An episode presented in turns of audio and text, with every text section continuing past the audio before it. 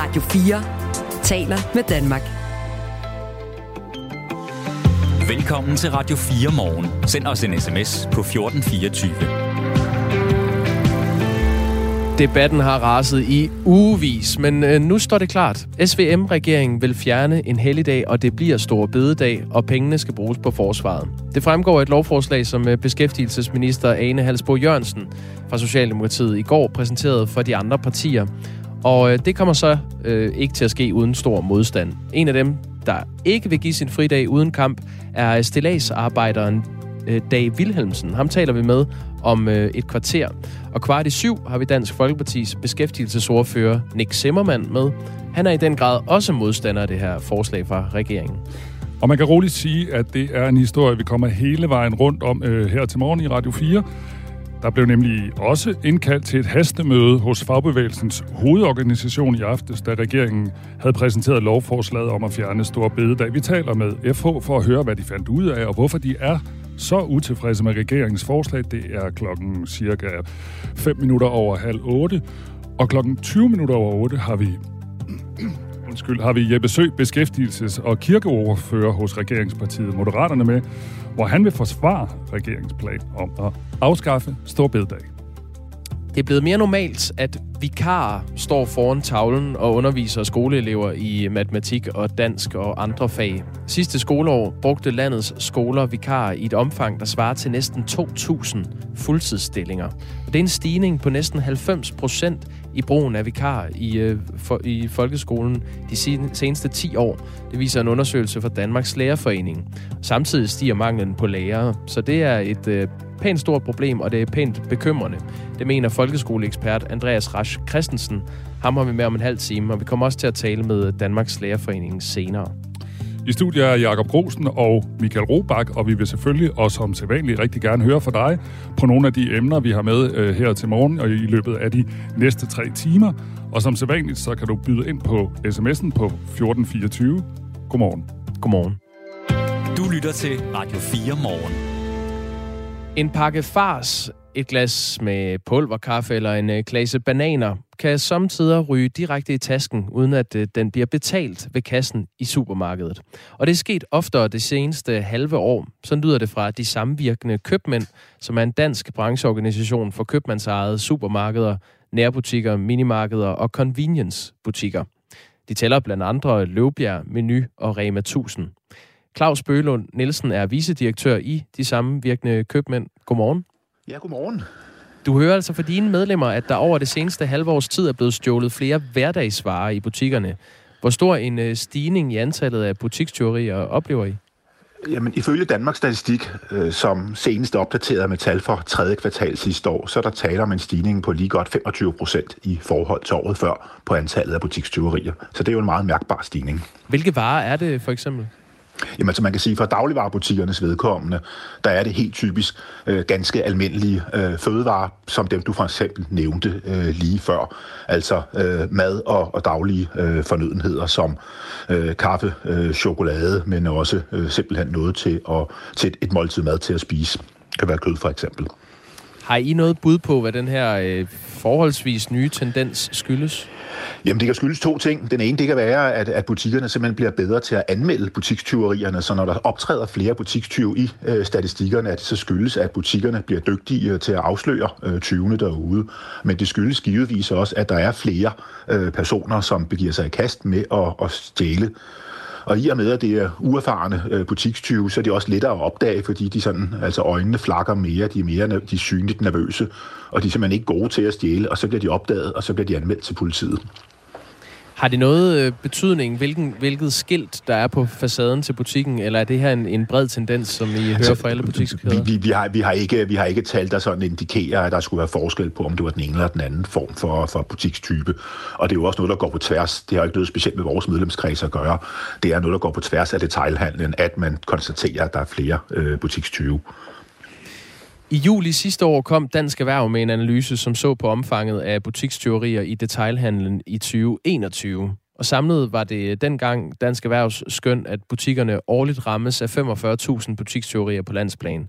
Og det er så tre gange flere, end der bliver anmeldt. Det er kun lidt over femten tusind butikstyverier, som bliver anmeldt typisk.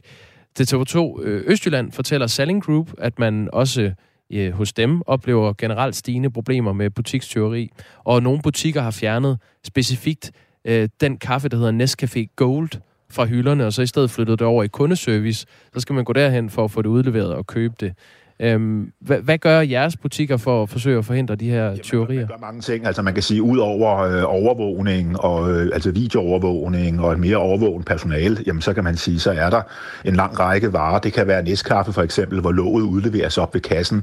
Det kan være visse former for chokoladeprodukter, øh, hvor man sætter et klistermærke på, hvor der står købt i menu, købt i Rema tusind, øh, købt i øh, Føtex, eller hvad det må være. Øh, det kan være kød, der bliver øh, låst inde, øh, og hvor man skal have fat i en medarbejder for at få adgang til det. Det kan være visse varegrupper, som man placerer tæt ved kassen. Det kan være barberblade, det kan være visse former for slik, sådan, sådan at det bliver under opsyn for, for medarbejderne. Spiritus er jo et produkt, som i virkeligheden helt lovligt må stå ude blandt kunderne, men som også typisk placeres enten bag kassemedarbejderen eller meget tæt på medarbejderen. Og det er for at forebygge tyveri i bedst mulig omfang. Er der noget, nogle indikationer, der, der kunne pege på, at det her det er mere organiseret, end at det bare er nogen, der lige mangler penge til kaffe?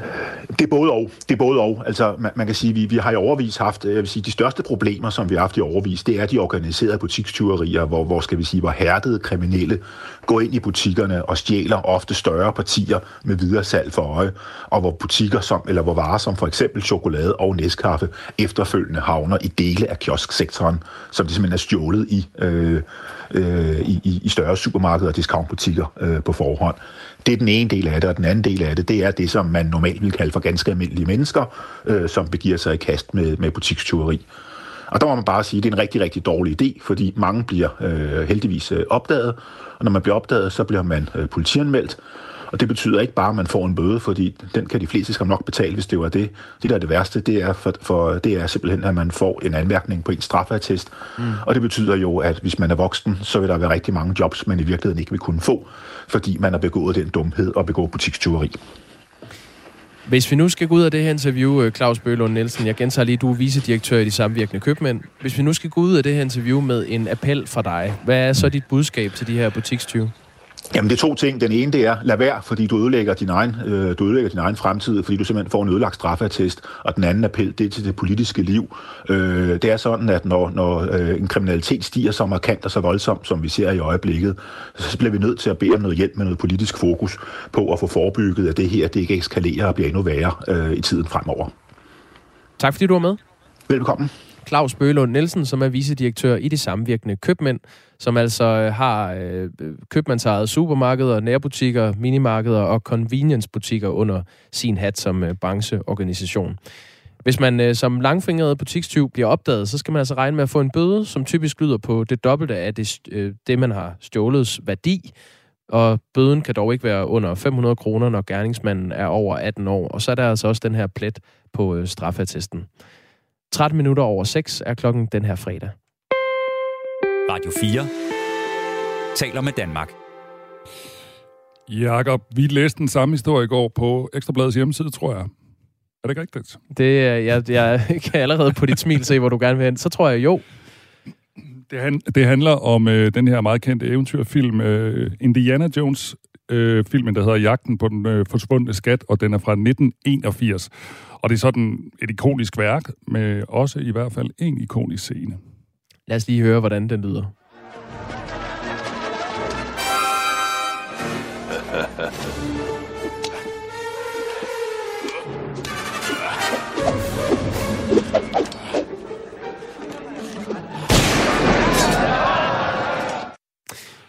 vil du tale os igennem, hvad det er, der foregår her, Robak? Ja, fordi film er jo en lille smule dårlig på radio, men det er altså den her scene, hvor Indiana Jones øh, er i Ægyptens hovedstad, og han står til ansigt, ansigt til ansigt med en lokal bandit på en markedsplads, mm-hmm. og manden vil bekæmpe Indiana Jones med sin sabel, som han svinger fra side til side. Det var det, vi kunne høre, mens han øh, griner smørret. Og det magter Indiana Jones ikke. Så han tager sin pistol og skyder ham ned. Han plukker ham bare. Ja. Øh, Ekstrabladet har læst The Digital øh, Fix, som er et øh, internetmedie om øh, ja, film og serier, Og The Digital Fix har i anledning af den kommende femte film i rækken af Indiana Jones øh, følgetongen der, har så de stødet en historie af, som handler om den her scene. Og der har Harrison Ford åbenbart været på Reddit, det her øh, chat-medie, kan mm. man kalde det det, mm. hvor han har deltaget i en Ask Me Anything, altså spørg mig om alt-seance. Og der siger han så: Vi optog i Tunesien, og jeg skulle kæmpe mod en sabelkriger. Det var ment som den ultimative duel mellem sabel og pisk, men jeg led af diarré og syntes, det var ubelejligt at være ude af min trailer i mere end ti minutter ad gangen.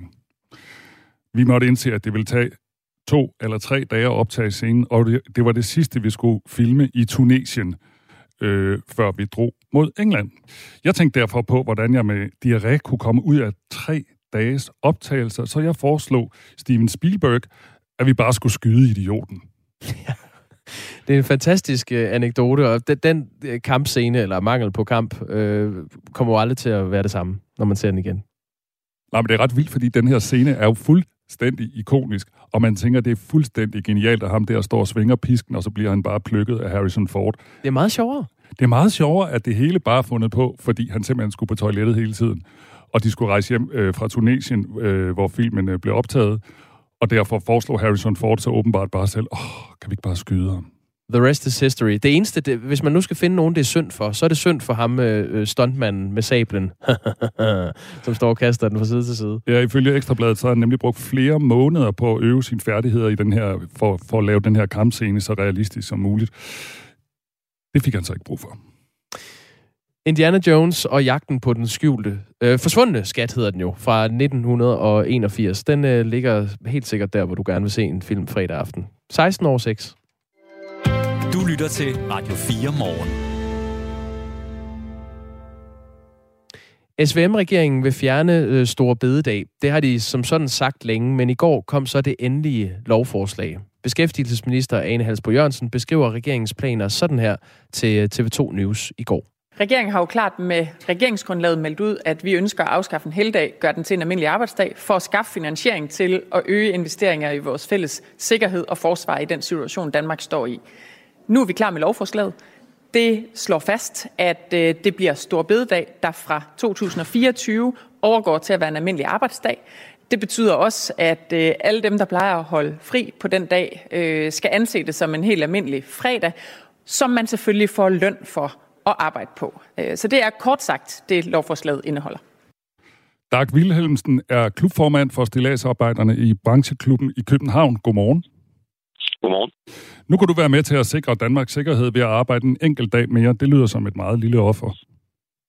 Ja, det gør det, men jeg kan slet ikke forstå, at det skulle være nødvendigt. Jeg er også ret sikker på, at hvis de politikere, der sidder i regeringen nu, havde valgt at melde det ud af det i valgkampen, så var det sgu nok gået lidt anderledes. Men de tager sgu folket lidt med bukserne. Så du tænker, de har, de har ventet med at melde det her ud til eftervalget, fordi hvis de har meldt det ud før valget, så vil der være mange, der vil stemme anderledes. Er det det, du siger? Jeg tror i hvert fald, det havde rejst en øh, markant kritik. De bør ikke pille ved vores helligdag, slet ikke, når det ikke ligger hos regeringen, men ligger i overenskomsterne.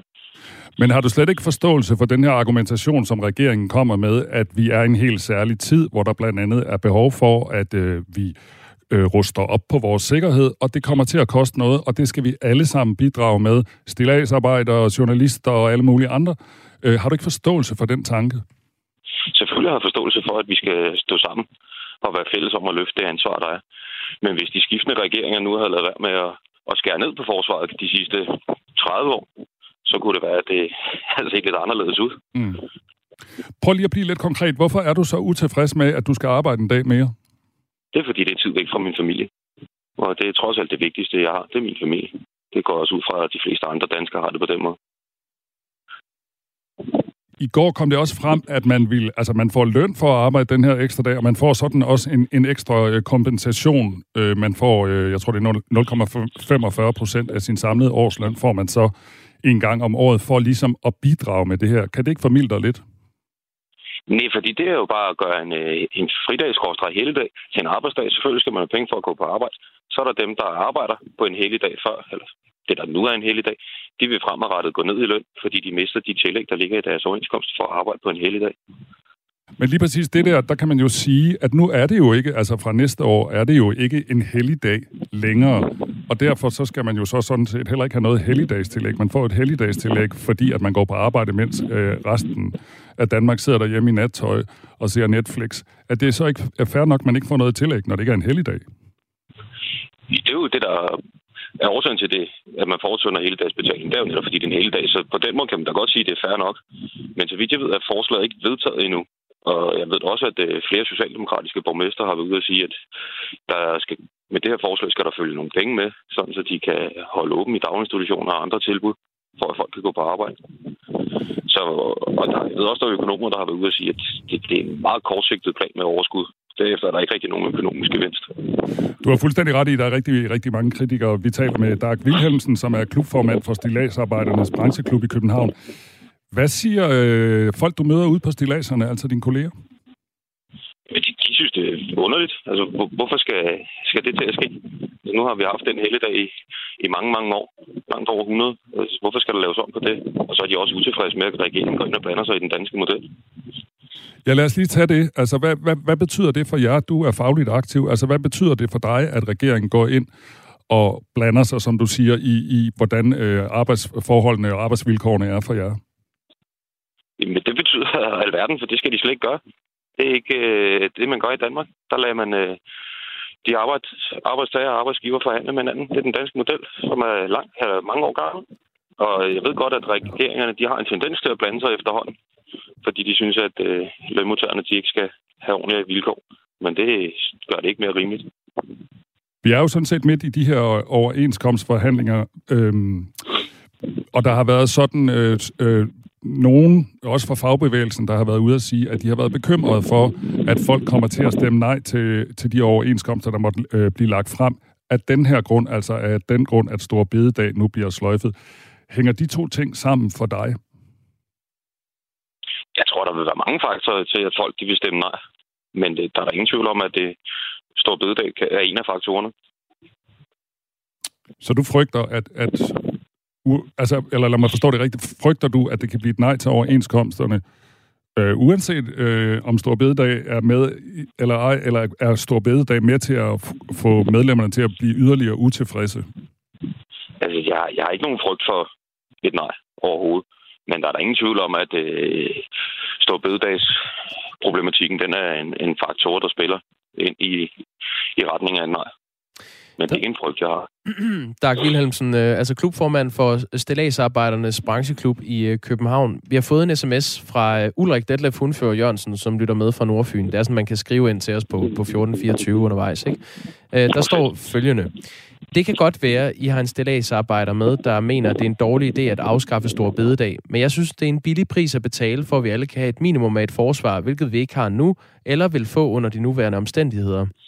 Jeg er jord- og betonarbejder og medlem af tre F og vil for en overenskomst øh, vil stemme for en overenskomst, hvis resten af aftalen er fornuftig. Kan du kan du se, at han har nogle argumenter? Det kan jeg jo godt. Men grunden til, at vi ikke rigtig har noget forsvar, det er jo fordi, at skiftende regeringer de sidste mange år har valgt at nedprioritere det og skære ned i alt, hvad der er offentligt, ligesom sygehusvæsen. Men, men faktum er bare, at øh, man skal have øh, øh, udbygget arbejdsudbuddet. Vi skal have nogle, øh, nogle flere penge i, i kassen. Øhm, altså, hvor, hvor skal man ellers øh, kigge hen for at finde penge? Altså, nu er jeg jo ikke politiker, så det, det vil jeg faktisk ikke rigtig komme ind på. Men jeg kan ikke se, hvorfor man skal pille ved vores helligdag for at få flere penge i kassen.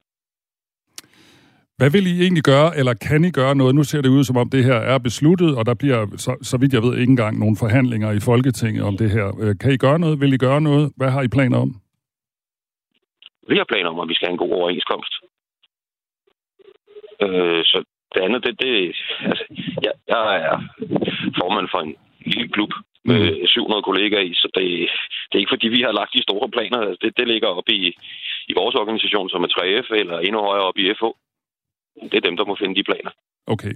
Tusind tak skal du have, Dag, Dag Wilhelmsen, formand for Stilladsarbejdernes Klub i København. Øhm, Ølkusken har skrevet ind.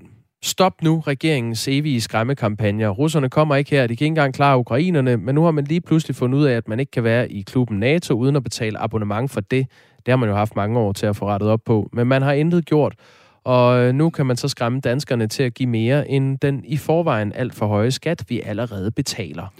Og ølkusken taler jo ind i noget af det her, som også har været et stort kritikpunkt af, fra flere partierne, at øh, regeringen har lavet det her, som øh, politikerne kalder et kryds, altså hvor man har sagt, nå, men vi, vi, vi tager stor bededag fra jer, og det gør vi, fordi at så har vi flere penge til forsvaret. Og det øh, er ikke kun ølkusken, der synes, det er problematisk. Det er der også mange andre øh, partier og politikere, der synes, ah, det er spændende, og det er for at få os til at, ligesom at skulle sluge den her store bededags aflysning. Ja, beskæftigelsesminister Ane Halsboe-Jørgensen var jo også ude at sige, at der, der er også nogle penge, der skal gå til psykiatrien. Så det der med, at, de, at pengene direkte er allokeret fra store bededags, så ryger det i kassen, og så ryger det til forsvaret, det er nok en, øh, lidt en forenkling. Vi har forsøgt at få hende med, Ane Halsboe-Jørgensen fra Socialdemokratiet, beskæftigelsesminister. Det har hun ikke ønsket. Men øh, vi kommer til at tale med regerings, et regeringsparti, og det bliver øh, beskæftigelsesordfører for Moderaterne, Jeppe Sø, som er med klokken tyve minutter over otte her til morgen. Du lytter til Radio fire Morgen.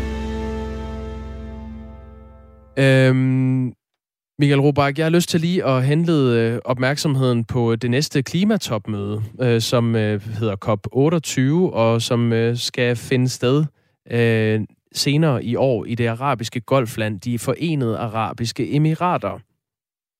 Ja, tak for, for henvendelsen. Hvor skal vi hen, Jacob? Jamen, vi skal hen øh, til, at øh, der er blevet udpeget en formand for det her klimatopmøde, som altså skal øh, holdes i oliestaten, de Forenede Arabiske Emirater. Og det bliver sultan Ahmed al-Jaber, som er leder af det nationale olieselskab ADNOC, A D N O C. Selskabet er et af verdens største olieselskaber. Og det er jo... Øh, Ja, lad os lige prøve at tage det i samme sætning, ikke? Klimatopmødet skal ledes af topchef i et olieselskab. Der er et eller andet, der øh, klinger lidt skævt. Ja, det klinger meget skævt. Øh, og jeg læste også om den her historie i går, Jacob, og jeg så øh, Theresa Scavenius fra Alternativet. Mm-hmm. Faktisk også havde kommenteret på det. Hun, er, hun synes også, det lyder lidt skævt. Hun skrev øh, på Twitter, denne udmelding må være den ultimative død for C O P-møderne. Den administrerende direktør i olieselskabet National Oil Company skal lede C O P otteogtyve i Dubai. Det er det rene vanvid.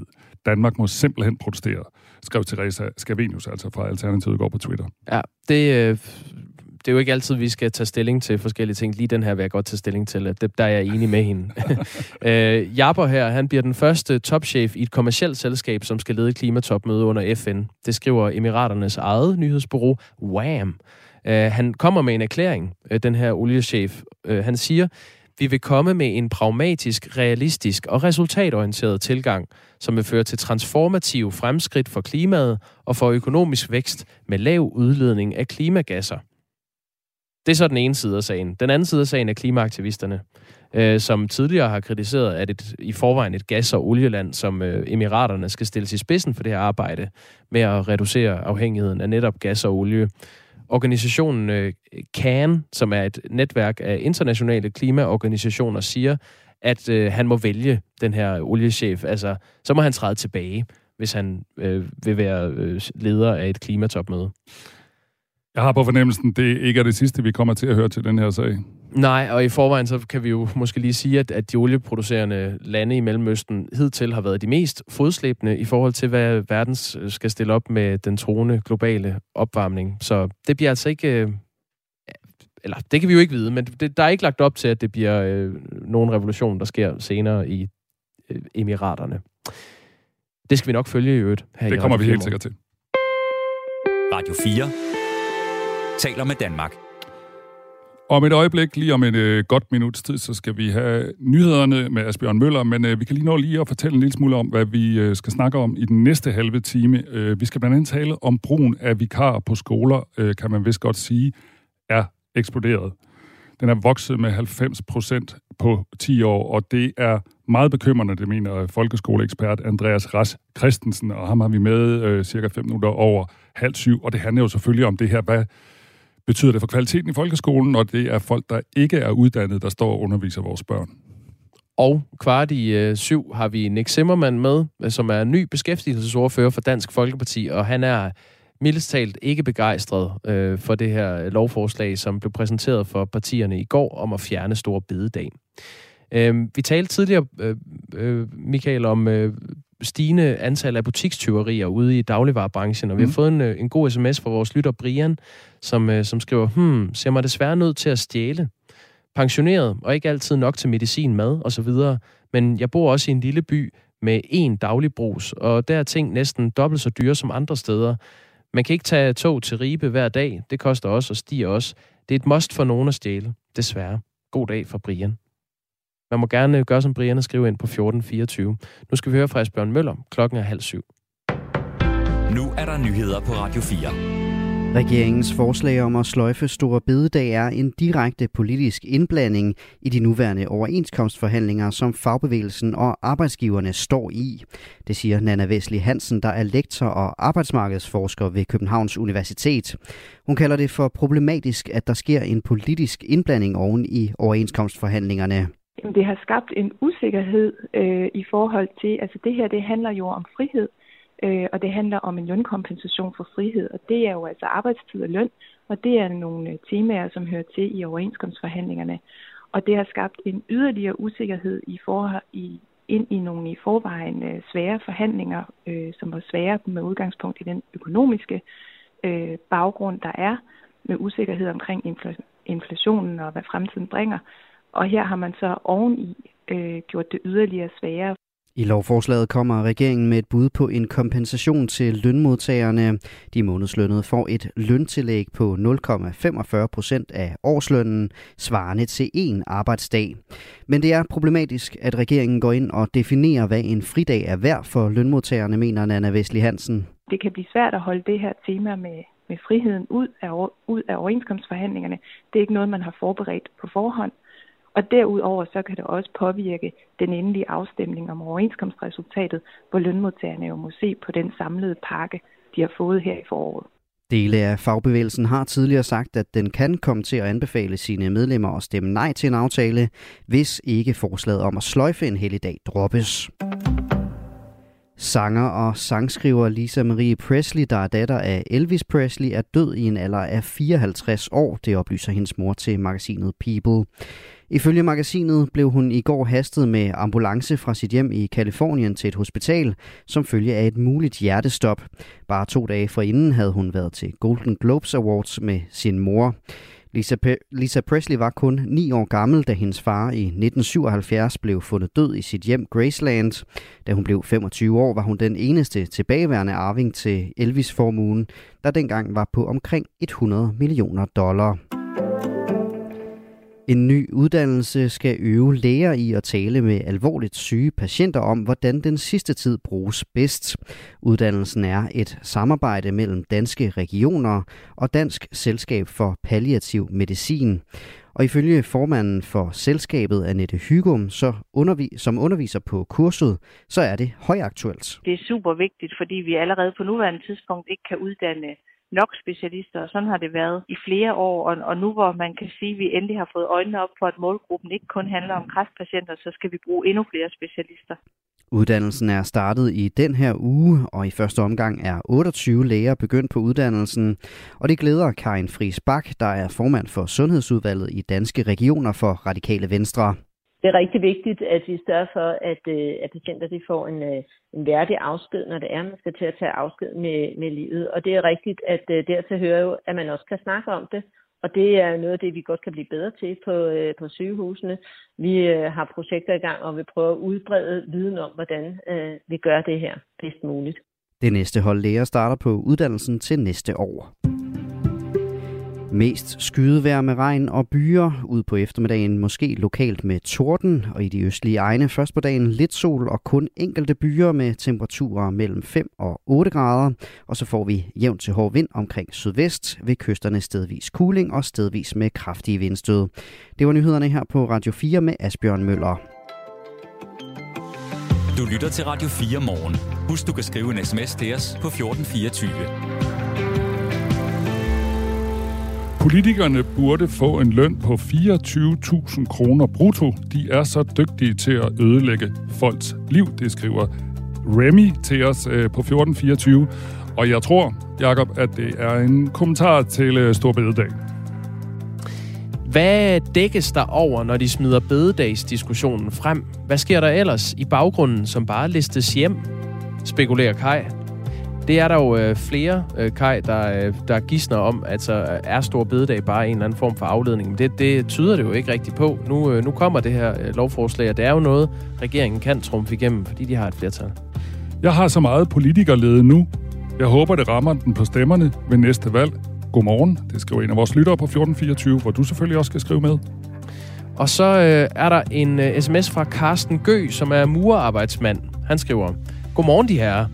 At afskaffe en fridag er i den grad galimatias. Skal efterhånden arbejde til man runder halvfjerds. Den hyggelige seniortilværelse med forkælelse af børnebørn, rejser osv. er blevet frataget os allerede. Er midt i fyrrerne i byggebranchen og har skorne skuldre, knæ og hist og pist. Der er lang vej igen. Piller kan da tage toppen, bevares. Øh, Nå ja, Joachim B. Olsen sagde jo, at man ikke bliver nedslidt i branchen. Det glemte jeg. Nå, mange flere øh, år på arbejde, og så sløjfe en fridag. De skulle dele med skamme sig, skriver Carsten Gø, murerarbejdsmand, sikkert til at falde om på stilladset. Livet skulle gerne være andet end arbejde. Og så er der en i den anden grøft, den er fra Ivan. Han skriver, kan ikke mindes at have haft en fri, øh, haft fri øh, stor bededag. Det rager mig en høstblomst. Blomst. Så meget blæst om en fridag på et helt år. Det kommer nok lidt an på, øh, hvilken branche man arbejder i, og hvordan man øh, er ansat, Ivan. Men øh, også tak for det helt legitime synspunkt.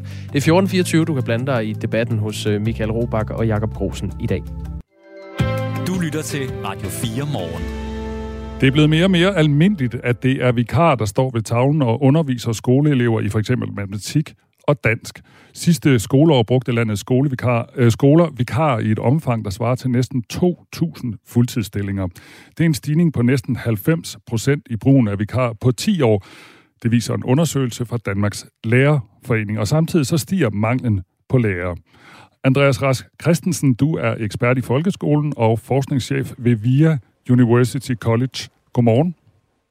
Godmorgen.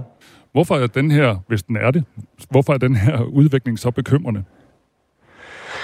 Jamen, udviklingen er bekymrende. Ikke så meget fordi, at der ikke selvfølgelig findes vikarer, som gør et godt stykke arbejde i folkeskolen, men altså, læreren er isoleret set den mest betydningsfulde for elevernes faglig udvikling, dannelse og trivsel, når de er i skolen, og lærernes uddannelse spiller i den henseende en stor rolle, og derfor er det selvfølgelig bekymret, at man i almindelighed mangler uddannede lærere, men det er selvfølgelig også bekymrende, hvis man har en stigning i vikarforbruget. Et vikarforbrug vil altid være der. Der vil altid være situationer, hvor lærerne er på efter- og videreuddannelse eller lignende, og man har brug for vikar, men et så stort forbrug er bekymrende. Har, ved, du, ved, ved, ved vi noget om, hvad det betyder for kvaliteten af undervisningen, når, der, når antallet af vikarer stiger så voldsomt, som det har gjort de sidste ti år?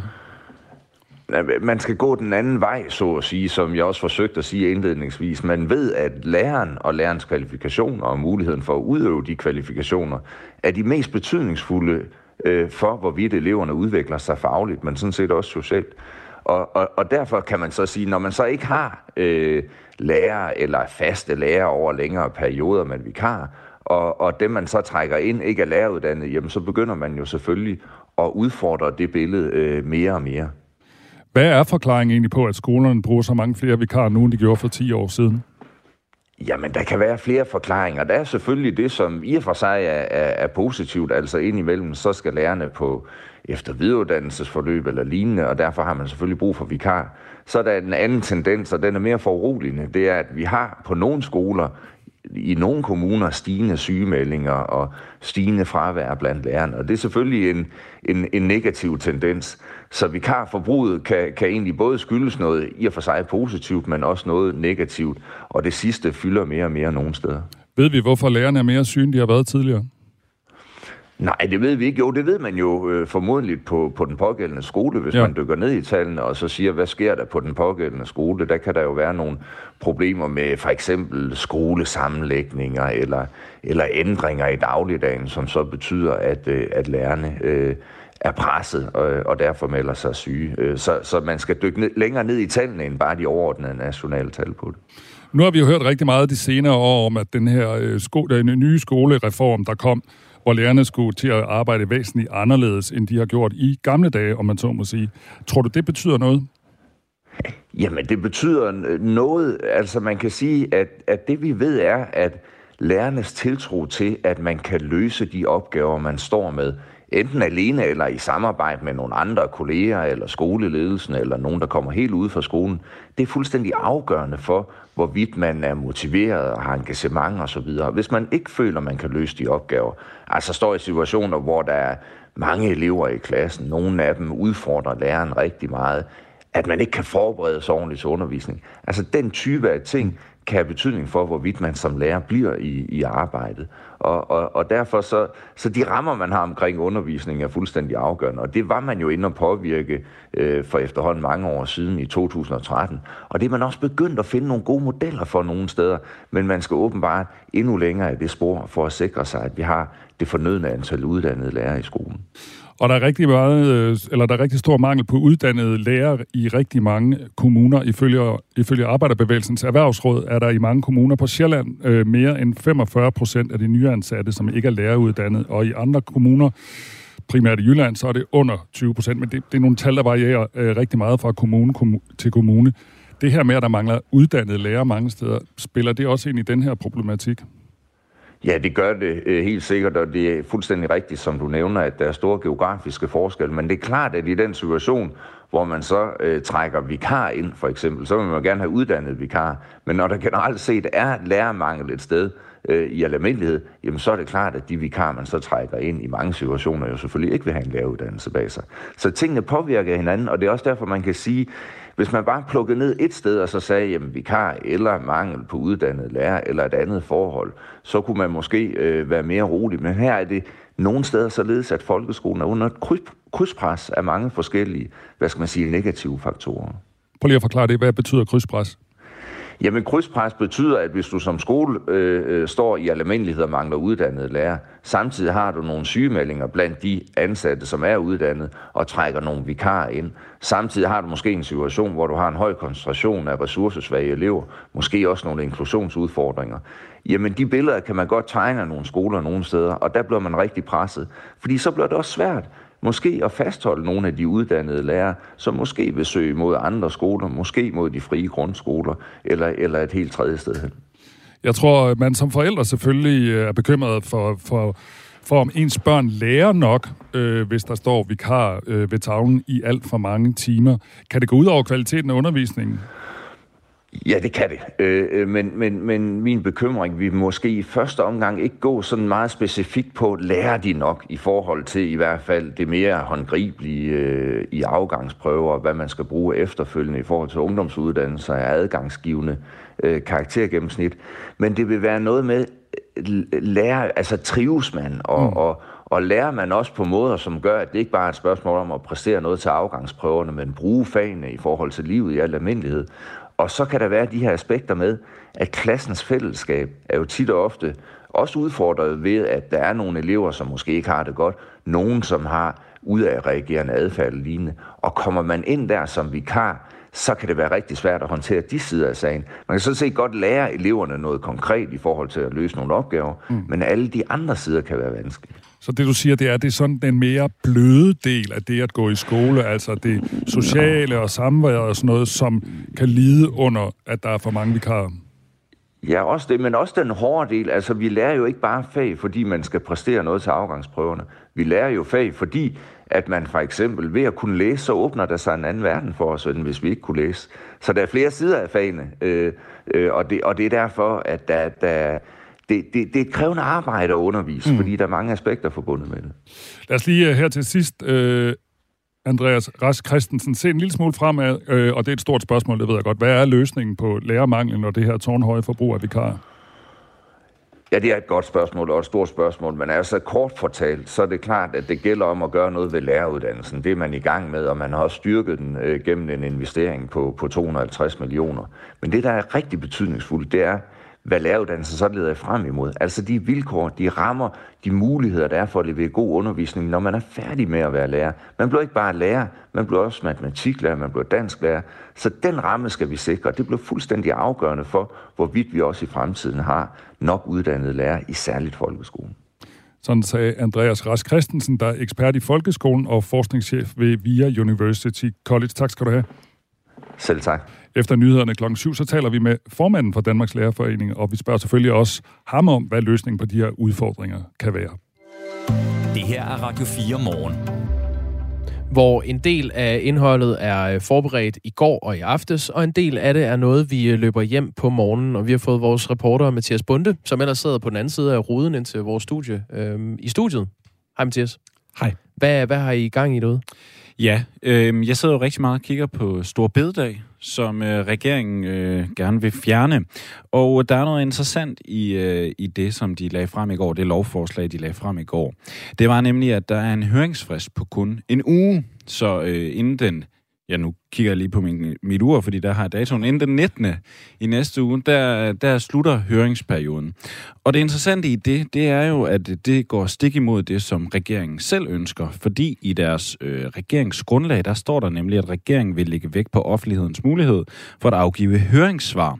Regeringen vil derfor have fokus på, at den vejledende høringsfrist på fire uger som klar hovedregel overholdes. Ja, og det er jo fordi, øh, at regeringen har en intern ambition om, at øh, man vil sikre Folketingets kontrol med regeringen. Mm, Men præcis. Bare ikke lige på det her spørgsmål. Nej, og det er jo meget sjovt. Det er også noget, som Rasmus Jarlov, han har lagt mærke til. Han har været ude på Twitter og, og skrive, at... Konservatives øh, Rasmus Jarlov? Ja, præcis. Ja. Yes, det var godt, du lige havde med der. Ja. Øh, høringer sikrer, at indvendinger bliver taget i betragtning, inden Folketing og regering træffer beslutninger.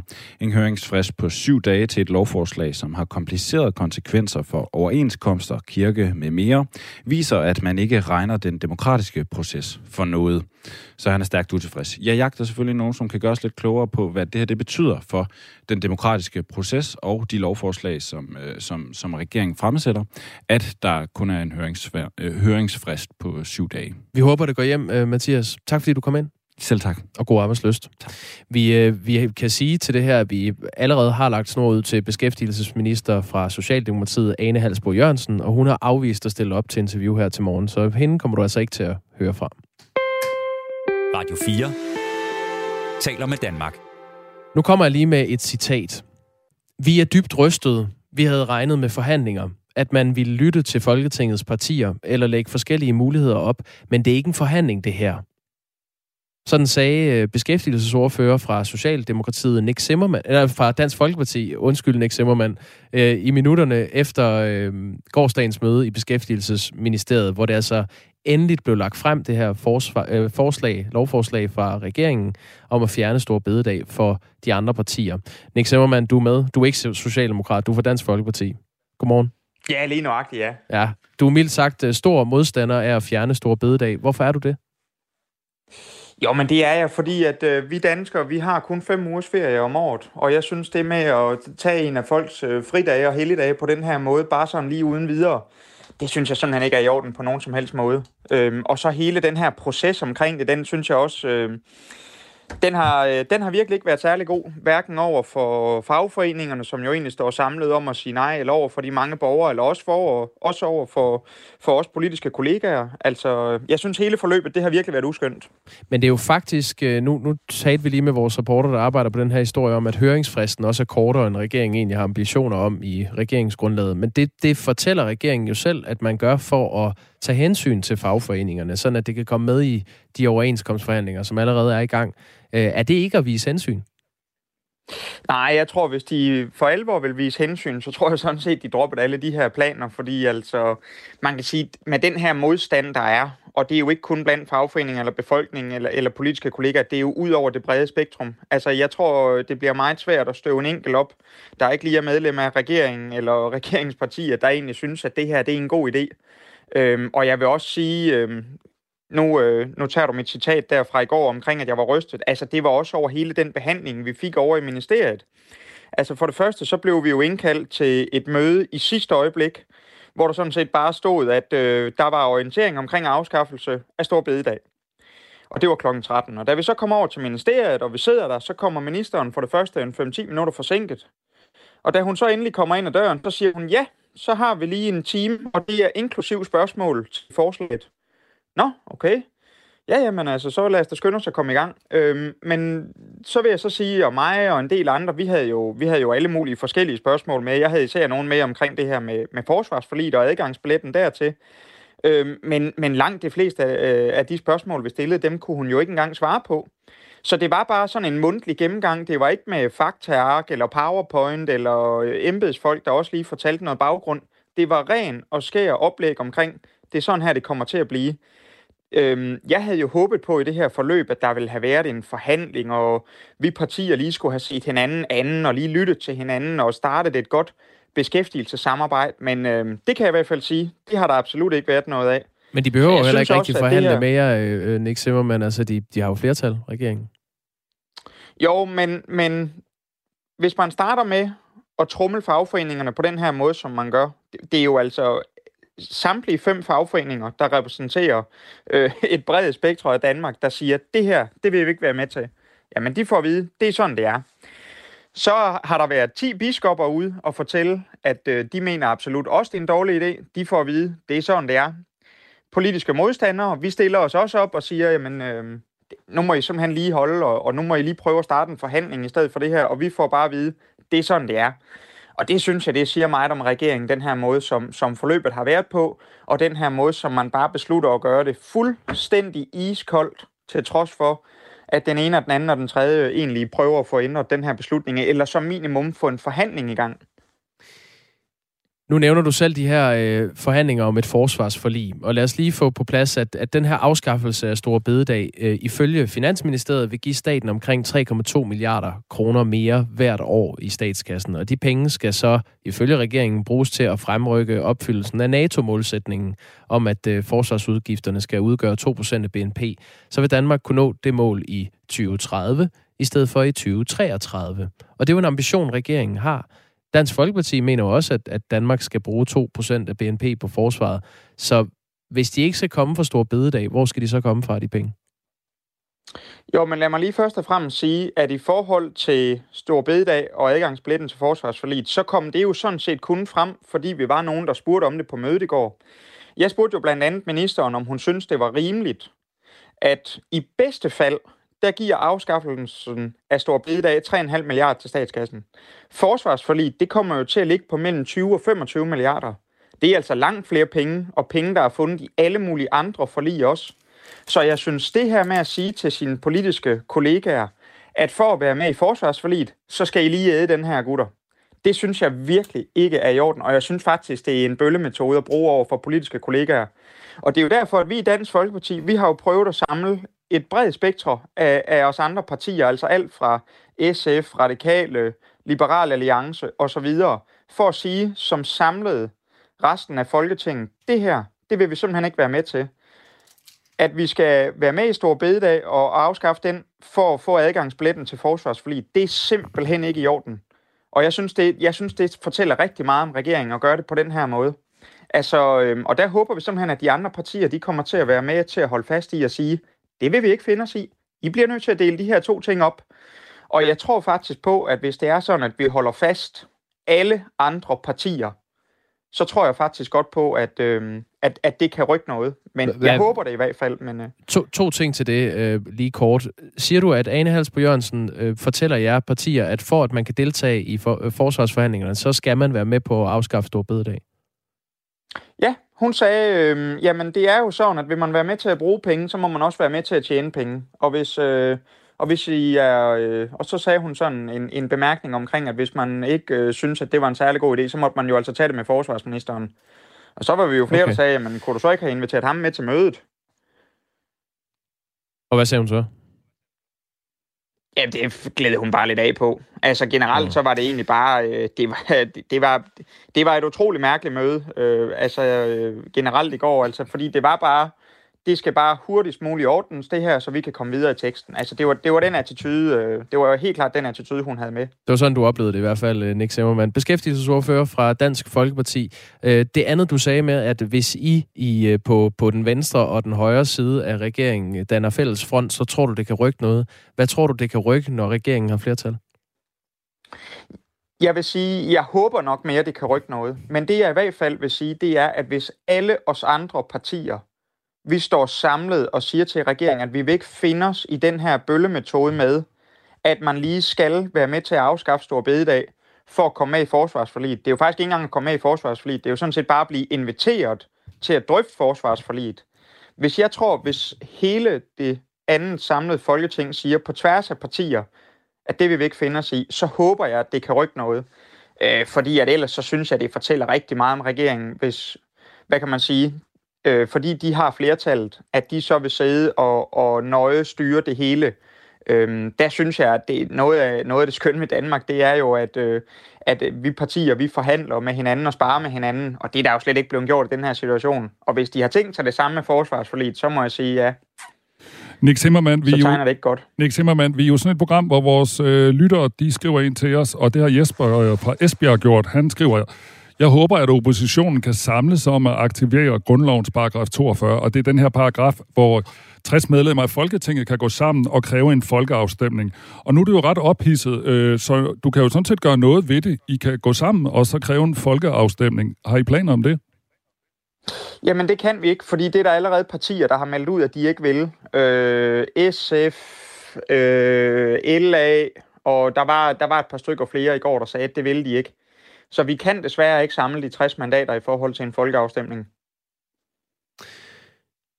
Vil det her betyde, at Dansk Folkeparti kommer til at stå uden for forhandlingerne om et forsvarsforlig?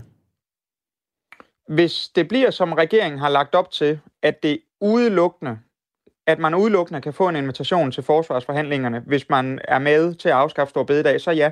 For vi vil ikke finde os i den her bøllemetode, regeringen lægger op til, med at sige, at vi lige, vi skal, lige skal være med til at afskaffe store bededag, for så meget som at få en invitation til forsvarsforliget. Det vil vi ikke, det vil vi simpelthen ikke finde os i. Vi har også fået en anden sms, der spørger her, er, er der nogle partier, der vil genindføre bededag ved næste valg, og kan det overhovedet lade sig gøre? Hvad siger du til det, Nick Zimmermann? Jamen altså, jeg siger, at jeg kommer til at fremlægge et øh, forslag i Folketingssalen om at genindføre store bededag. Øh, så øh, på et tidspunkt, hvis flertallet øh, vender, så, øh, så kan det jo principielt godt komme tilbage. Men det er klart, at at det bliver langt sværere at få tilbage, det er der ingen tvivl om, fordi altså umiddelbart, så tror jeg ikke partierne... Altså det kommer jo an på, om, om, om partierne vil være med til det. Så jeg vil i hvert fald sige, at Dansk Folkeparti, der, øh, der er vi så meget modstandere af det her, at vi vil, vi vil gøre, hvad vi kan for at få store bededag tilbage. Der er også en lytter, der skriver, regeringen er magtfuldkommen. Øh, alle som en, både Ellemann og Lars Løkke og Mette Frederiksen er helt væk. P T. Øhm, synes du, det her det ligesom taler ind i den kritik, der har været af den forrige regering, som be- blev beskyldt for at være magtfuldkommen? Ja, det synes jeg faktisk godt, øh, man kan sige, det gør.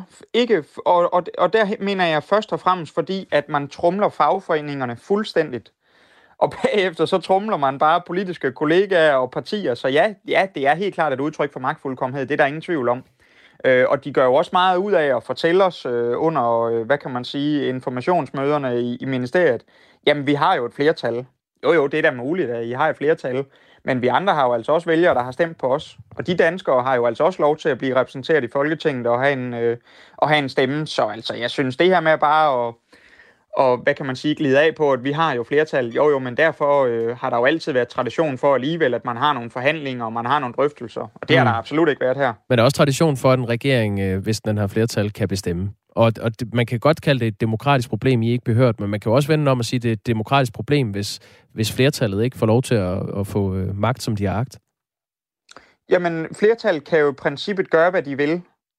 Men jeg synes, det, det sender nogle meget, meget, meget forkerte signaler, og jeg synes, det viser lidt om, hvor dårlig Ane Halsboe er kommet fra start, at man ikke engang inviterer til drøftelser eller politiske forhandlinger. Men fjorten timer, inden man afskaffer store bededag, der sender man en informationsmail, at I kan møde op i ministeriet og få at vide, hvordan vi afskaffer den. Og da vi så møder op, så får vi at vide, ja, der er altså afsat en time til mødet, og det er inklusiv de spørgsmål, mm. som I nu engang måtte have. Det synes jeg simpelthen ikke er i orden.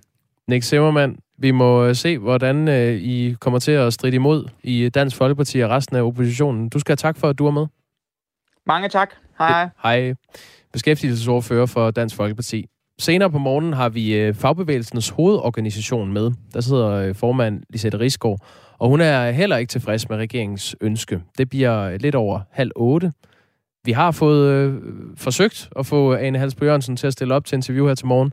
Det har hun ikke ønsket, men i stedet stiller Moderaternes beskæftigelsesordfører Jeppe Sø op som en eller anden form for repræsentant for regeringen, og det bliver tyve over otte.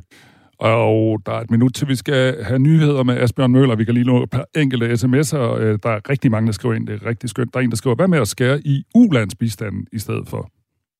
Og der er også en, der foreslår, øh, kunne regeringen ikke ændre de fem ugers ferie, alle har, til fire uger og fire dage? Det giver vel det samme, og så kan folk selv bestemme, hvornår de vil miste deres feriedag. Og så er der en anden, der skriver, at det er en skolelærer, der hedder Louise fra København. Hun skriver, hvad med os, der ikke har stemt ja til våbenstøtten? Vi bliver tvunget til at støtte, vi bliver tvunget til at støtte gennem nedlægning af bededagsferien. Også interessant holdning. Ja, sådan øh, fungerer politik øh, simpelthen, om man øh, kan lide det, eller om man øh, ikke kan. Man må gerne skrive ind til os. Det foregår på fjorten fireogtyve. Du kan gøre det med dit, øh, din telefon, eller din iPad, eller hvad du ellers har. Og øh, så tager vi bare imod nu klokken syv.